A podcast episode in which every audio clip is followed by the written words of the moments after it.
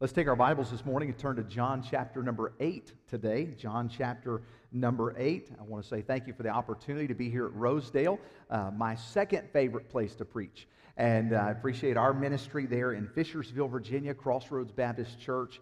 And I've uh, been there eight and a half years, and God has allowed us to see some amazing things uh, as we serve the Lord, doing exactly what you're doing here, reaching your community, your Jerusalem, with the gospel of Christ. Uh, thank you for the opportunity to be here. Thank you for the accommodations and the meals and the fellowship.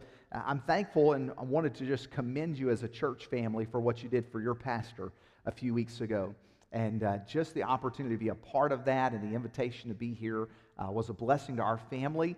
And uh, two things that I believe that you're going to see out of this time. And maybe you're new to the sabbatical uh, thing and you say, well, I don't, just don't understand what we're going to get out of it uh, because we live in such a seeker friendly environment.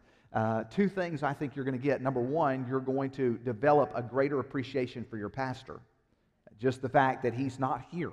Uh, but the second thing I think you're going to appreciate is the team that God has assembled here at Rosedale Baptist Church.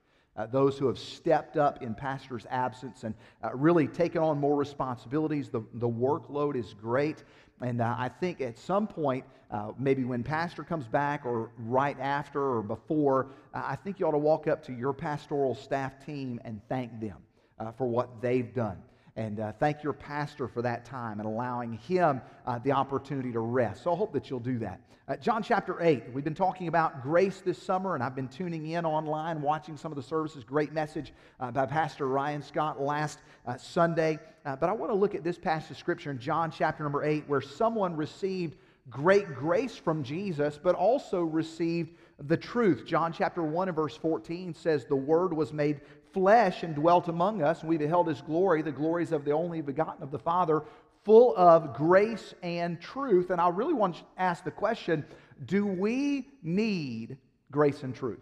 Uh, do we really need that? Webster's defines grace in two different ways. Uh, the first one is unmerited divine assistance given to humans for their regeneration or sanctification, or it's defined as a virtue that comes from God. A virtue that comes from God. And I want us to look this morning just at the fact that uh, more than likely you're here this morning and you've received great grace. You understand uh, the songs that we've sung this morning. You understand uh, what Jesus did for you. Uh, but maybe you know someone who needs great grace. Maybe you know someone who needs the truth. Uh, maybe you've experienced it for yourself, but maybe you know someone. We are the receivers and the givers of grace, but not just grace, but also truth. Uh, there are people all around us, whether it's at your workplace or church or the restaurant this afternoon, that will need both elements. And they need grace and truth. And it's up to us to be able to give that grace and truth. Uh, Randy Alcorn said this if we minimize grace, the world sees no hope for salvation. If we minimize truth, the world sees no need for salvation. To show the world Jesus, we must offer unabridged grace and truth, emphasizing both and apologizing for neither. Emphasizing both grace and truth and apologizing for neither. So let's look at John chapter 8 this morning and see what happened in this uh, account that shows both grace and truth. I want you to see three things today, and, and I'll try and repeat them for your handout. Uh, number one, we see the woman who had gone astray. The woman who had gone astray. John chapter 8 and verse number 1. Jesus went unto the Mount of Olives. And early in the morning he came again into the temple, and all the people came unto him, and he sat down and taught them. And the scribes and Pharisees brought unto him a woman taken in adultery, and when they had set her in the midst, they say unto him, Master, this woman was taken in adultery in the very act. The very act. Now, Moses in the law commanded us that such should be stoned. But what sayest thou? What sayest thou? Can we pray together this morning? Father, we thank you for the day that you've given us, the opportunity we have uh, to open your word. Uh, Lord, I ask that you please help uh, today, help us to have open hearts and receptive minds to what you have for us. Please speak to our heart from your word. Uh, Lord, the preacher can get up and speak, and speak to the head, but Lord, only you can speak to the heart. Lord, I ask that you please do your work today that only you can do. Please speak to my heart. Lord, cleanse me of any unconfessed sin in my heart and life that would hinder me from doing your work today.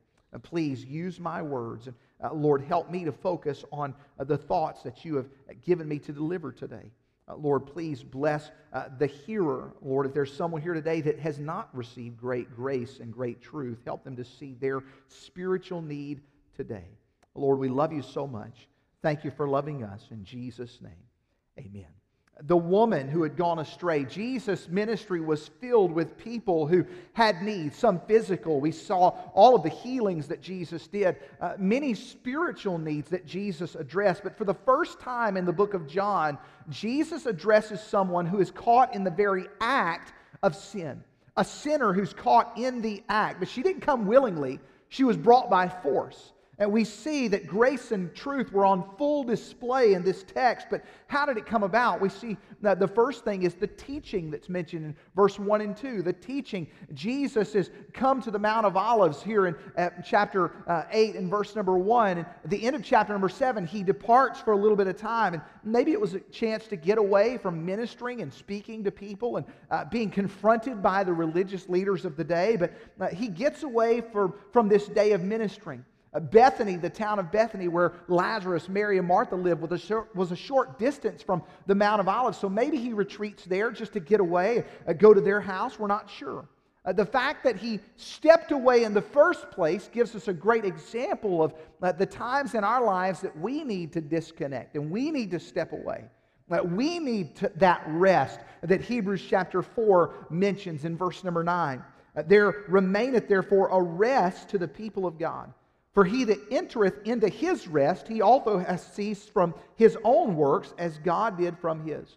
Let us labor, therefore, to enter into that rest, lest any man fall after the same example of unbelief. Are you this morning seeking his rest? Are you working that time period, that four, five, six day work week, so that you can enjoy that rest that he offers? Jesus arrives early the next day in verse number two in the temple at Jerusalem, and he sits down to teach. And aren't you glad that Jesus takes those moments to teach? Aren't you glad that he's given us a word that he still continues even today teaching us? Aren't you glad that he puts us in a place where the Bible is freely taught? He allows us to live in a country where we can come in a place like this unashamed, uh, unhindered, and we can hear the Word of God freely taught by God's man.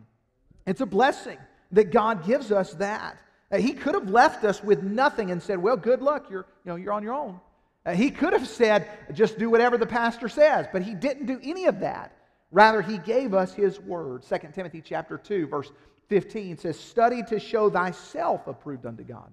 A workman that needeth not to be ashamed, rightly dividing the word of truth. God has given us his truth, and he still teaches us today, but are you and I seeking biblical truth? Are we searching for biblical truth? Are we looking for ourselves, the teaching? But then we see in verse number three the travesty that takes place. Uh, the travesty. Jesus is interrupted by a group of Pharisees who are the religious elite, uh, those who had all of the degrees on the wall.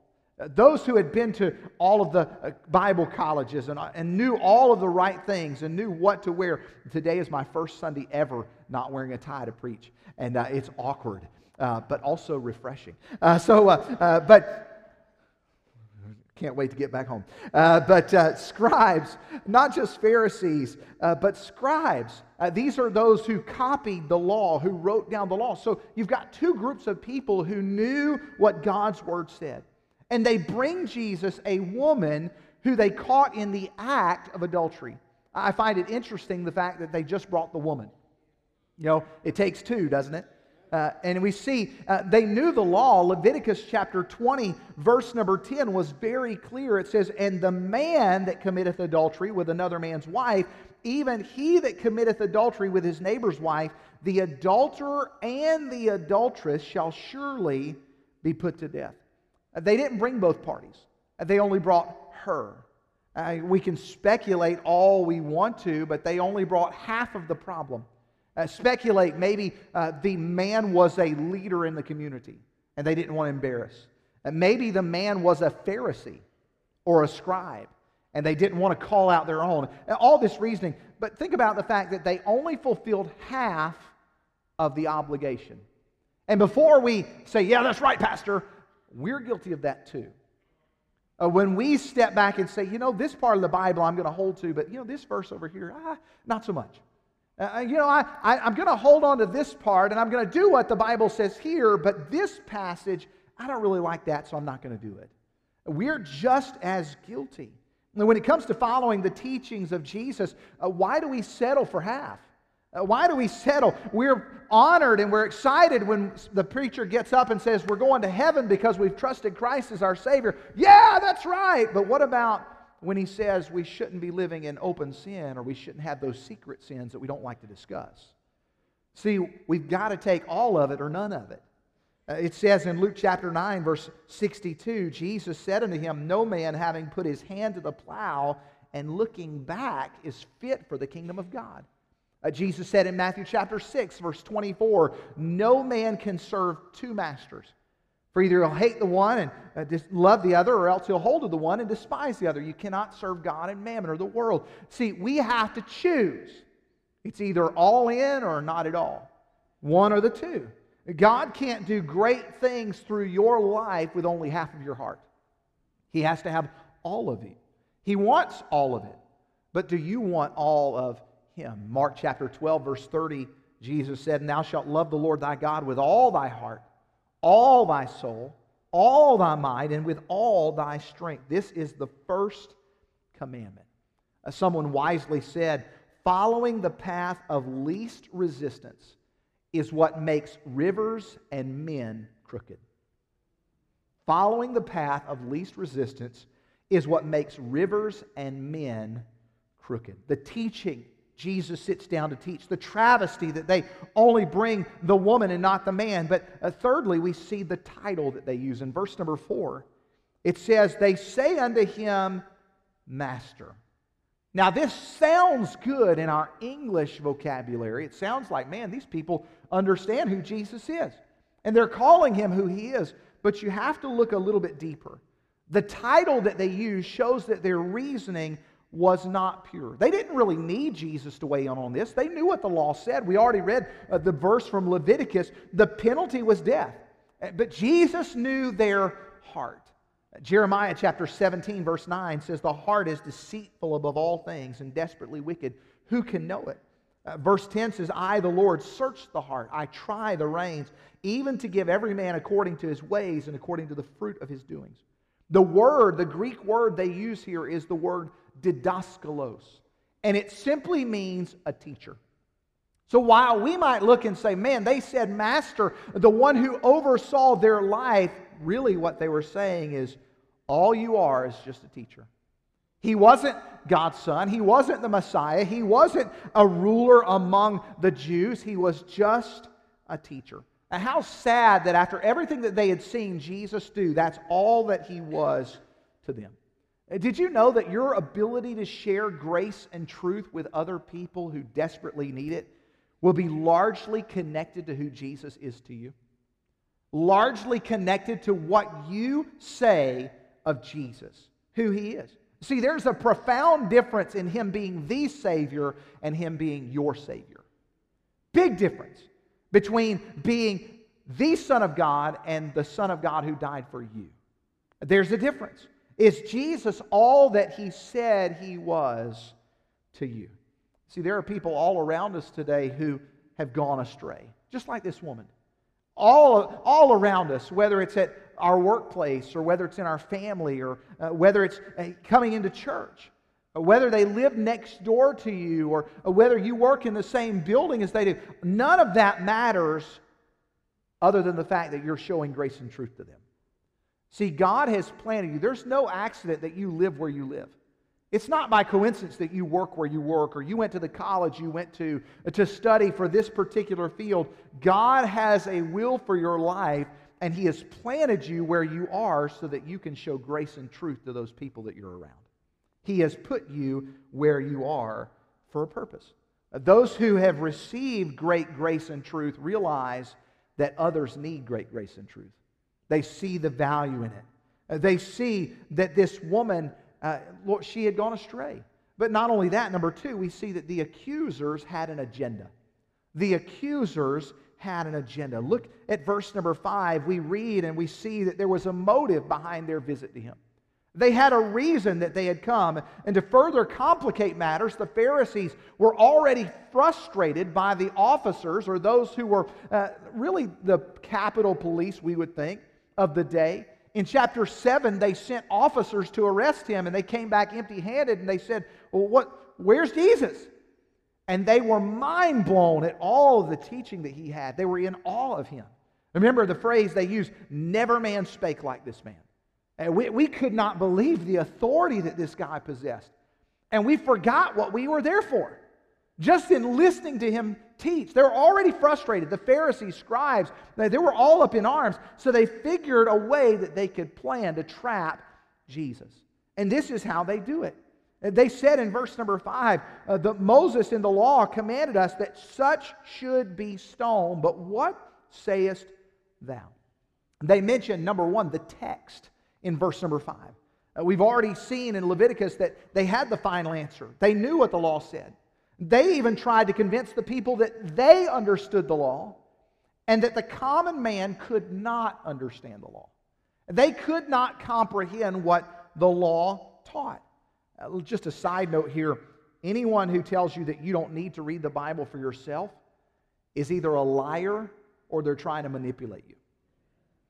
God has given us His Word so that we can fully understand His plan for our life, His desire for us. Paul said in Acts chapter 17 and verse number 11, these were more noble than those in Thessalonica in that they received the world with all readiness of mind and they searched the scriptures daily they searched the scriptures daily. That doesn't sound like they were sitting at somebody's feet saying, Teach us everything. It sounds like they got their own copy and said, Let's learn for ourselves.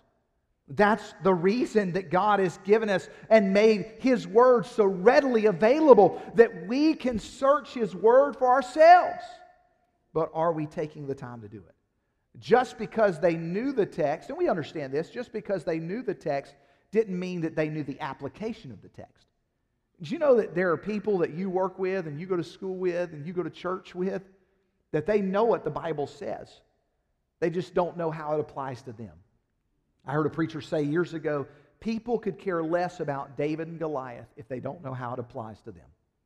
People could care less about the teaching of the Bible if they don't see the personal application. I'm thankful for the last 25 years that Rosedale has had a great church, and it's been a great church and a ministry, and had someone in the pulpit who shows not only the text, but the application. It's not just about reading the Bible and checking the box, it's asking, how does this speak to me? The text they didn't understand. But number two, we see the trickery that was involved. Verse 6 This they said, Lord, uh, Master, Teacher, uh, the Bible says, the law says, Moses said, their great teacher, that she should be stoned. But what do you think? Verse 6 This they said, tempting him that they might have to accuse him. Uh, their only purpose was to have this agenda. Their only purpose was to manipulate. Their angle was disappointing. Let's use this woman to destroy Jesus. The woman had sinned. And now, at this point in the story, this woman needed someone to come alongside of her and love on her and show her that she had a need. At this point in the story, we see that someone should have risen up and said, What about her needs? Uh, we understand that she sinned. Let's not sugarcoat that, but let's try and help her. Let's show grace and truth. The accusers had the final solution let's just kill her. Let's just end her life. They had been taught an eye for an eye. The punishment fits the crime. You know, if you're going to defile your body, then we should destroy it. That was their plan. Jesus said in Matthew chapter 5, verse 17, Think not that I am come to destroy the law of the prophets. I am not come to destroy, but to fulfill or to complete the law. Uh, Jesus was the answer for the law. And when we look at Satan's devices and tactics today, uh, he's using the same things to trip us up now that he did thousands of years ago. The exact same thing. He convinces us that people are just getting what they deserve, or they're, they're a product of their own environment, a product of their own doing, uh, they're a product of their own decisions. And it's easy for the church to get in this box where we say, we're only going to help the people who come here, who look like we want them to look, who act like we want them to act, who dress like we want them to dress. And that is not God's plan for the Christian. God desires us to look outside the box and see how we can show grace and truth to others. Instead of saying, you're the problem, let's say we've got the solution. Instead of saying, hey, you've got to dress up before you can get right with God, let's just simply let the Holy Spirit do His work first. And let's teach them, show them grace and truth. And when we look at Jesus' example, he was out of the box. He was out of the box. He said in uh, Matthew chapter 9, verse 36, when he saw the multitudes, he was moved with compassion on them because they fainted and were scattered abroad as sheep having no shepherd. Having worked on a sheep farm in my high school years, I can tell you from personal experience that sheep are stubborn. Sheep are stubborn. Uh, that's on them because they desire to be stubborn. But the chief shepherd loved the sheep anyway. The shepherd loves the sheep, and he shows grace and truth because he loves. You know, when you go to lunch today, that waitress that's going to mess up your order, she needs grace and truth. Uh, that coworker that blows that project and it dumps in your lap right on your desk with a very limited deadline, that coworker needs grace and truth. Uh, that family member who comes in and shares with you the unthinkable news that you'd never expected to hear, they need grace and truth. Uh, your loved ones, your neighbor, that fellow church member that might not shake your hand today and you walk out of here flustered and upset at them because they always shake your hand and today they didn't give you the time of day, they need grace and truth. We all need it. So we look at our lives and say, do we see people who've gone astray? They're all around us. Uh, do we have an agenda when we see someone who's gone astray? I see, church, Baltimore has a problem. It's the same problem that people have in Fishersville, Virginia. They have a problem. Uh, see, it's not, that problem is not going to be fixed with more money.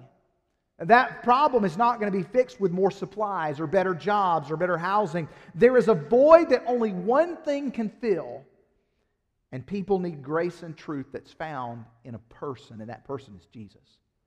Max Lucado said, When grace moves in, guilt moves out. When grace moves in, guilt moves out. The woman who had gone astray. Uh, then, number two, the accusers that had an agenda. And then, lastly, this morning, we see the Savior had the answer. See, this woman had all these problems, and the accuser said, We've got our agenda. We know exactly what we're going to do with this woman. But they underestimated Jesus. And, church, don't be guilty of underestimating Jesus.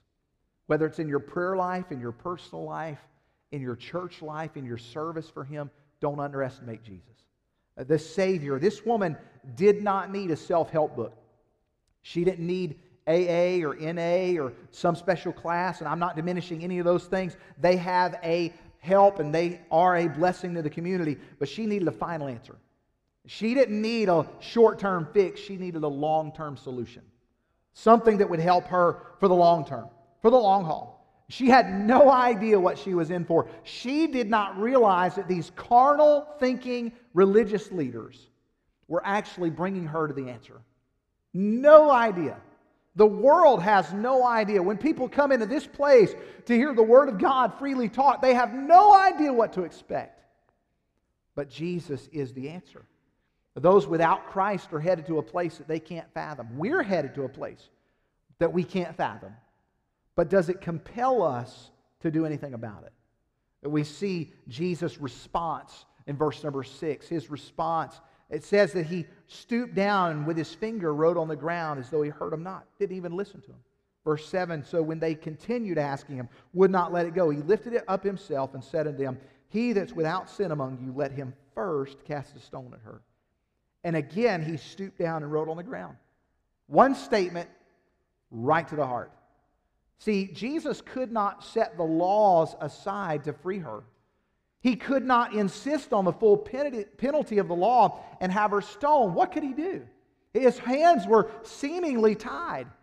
And, you know, but in his response, he did not stoop to their level. He didn't offer a quick response. Well, I'm going to tell you what to do. He, with poise and character, put it all back on them. Put it all back on them. He that is without sin, let him first cast the stone. He that's without sin. This answer did not diminish the sin, but it also asked the people to search their own hearts. You know, we search our own hearts today, we realize that we're in need of great grace and truth. Uh, before we hand it out to someone, before we give somebody a piece of my mind, you might want to hang on to it. You might need it. We all need grace and truth. It's the exact same principle that Jesus laid out in Matthew chapter 7 and verse number 1 when he said, Judge not that ye be not judged. In verse 2, he said, For with what judgment ye judge, ye shall be judged, and what measure ye meet, it shall be measured to you again. Some people like to use that verse say, Oh, you know, you shouldn't judge me. Uh, you shouldn't judge that person uh, because the Bible says, Judge not. But that's not what Jesus was implying. I see if I'm going to hand it out to someone and I'm going to call someone on something, I've got to be willing to be called out for that exact same thing. I've got to play by my own rules. It can't be one of those things where we're constantly changing the game as we play it.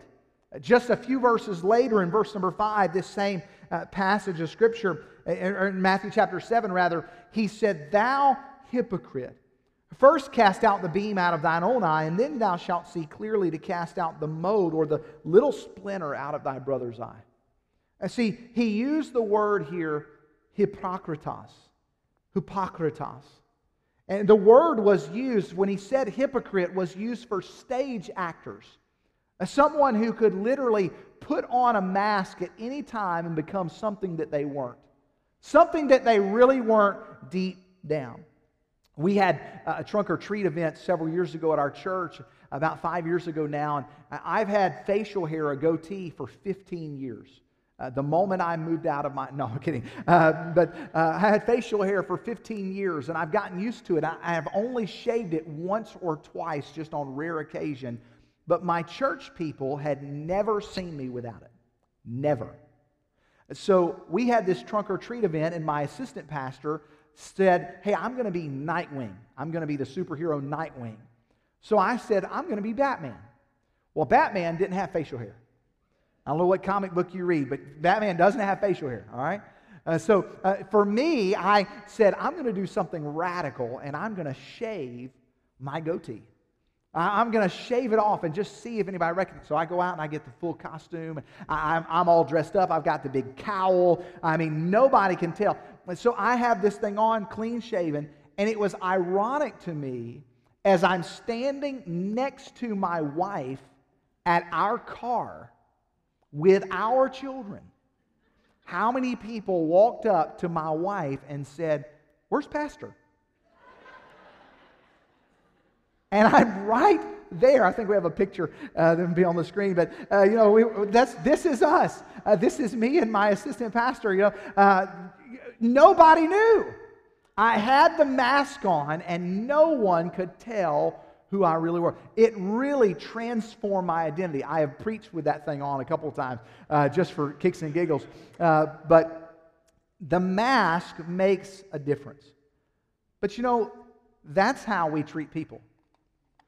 See, from time to time in our life, someone we see who needs great grace and truth, and the Holy Spirit speaks to our heart and says, you know what? That person needs Jesus. That person needs a graceful response. That person needs the truth shared with them in grace. Hey, that person needs that. You know what we do? We put on the mask. You know that that's that's not really who I am, Lord. That that's not my that's not my job. That's the pastor's job. You know, I'll text him and ask him to pray for my coworker who needs grace and truth.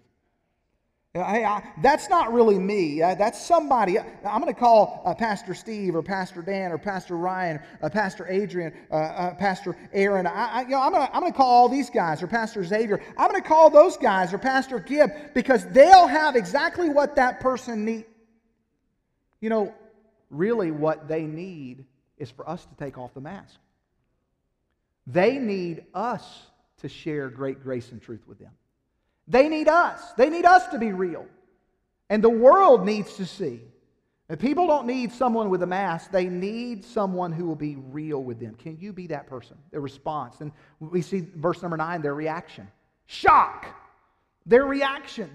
They knew the condition of the woman, they knew their agenda, but they also knew their own hearts. And they could not get past what they had heard. See, the grace and truth of Jesus' response blew them away. You know, people don't know how to respond. See, there people today are used to getting one or the other. They're used to getting all grace that's soft, or they're getting all truth and it's hard and hard to digest. They're not used to getting both. And Jesus gave both. Luke chapter 6 and verse 33. And what do and if ye do good to them which do good to you, what thank have ye? For sinners also do even the same. See, we show that we're different when we act differently than the world expects us to act. See, the world has seen a lot of so called Christians who act like they do, who act like they would. So, why not tomorrow when you go to work, why not blow their minds and act like Jesus? When you go to school, uh, when the school starts back in the, in the fall, why not blow their minds and act like Jesus? And when you come to church, why not blow the pastor's mind and act like Jesus? We need, and we need to share great grace and truth. His response, their reaction, and then lastly this morning, her relief. Look at verse number 10. We know how that they were pricked by their own conscience, convicted. They began dropping those stones, a great image to see. And then verse 10 when Jesus had lifted up himself, saw none but the woman, he said unto her, Woman, where are thine accusers? Hath no man condemned thee? She said, No man, Lord. And Jesus said unto her, Neither do I condemn thee. Go and sin no more. Grace and truth. Neither do I condemn thee. Grace. Go and sin no more.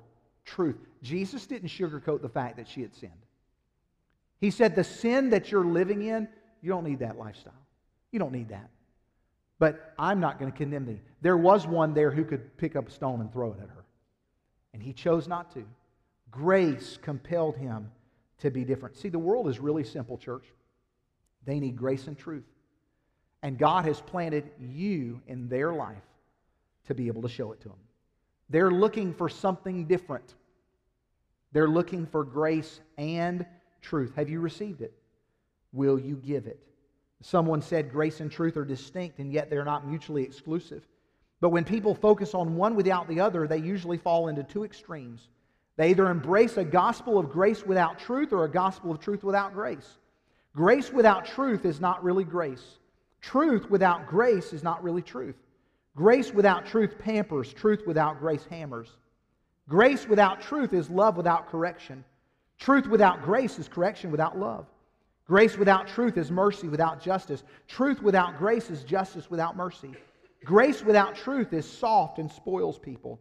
Truth without grace is harsh and crushes people. Grace without truth is freedom without responsibility. Truth without grace is responsibility without freedom.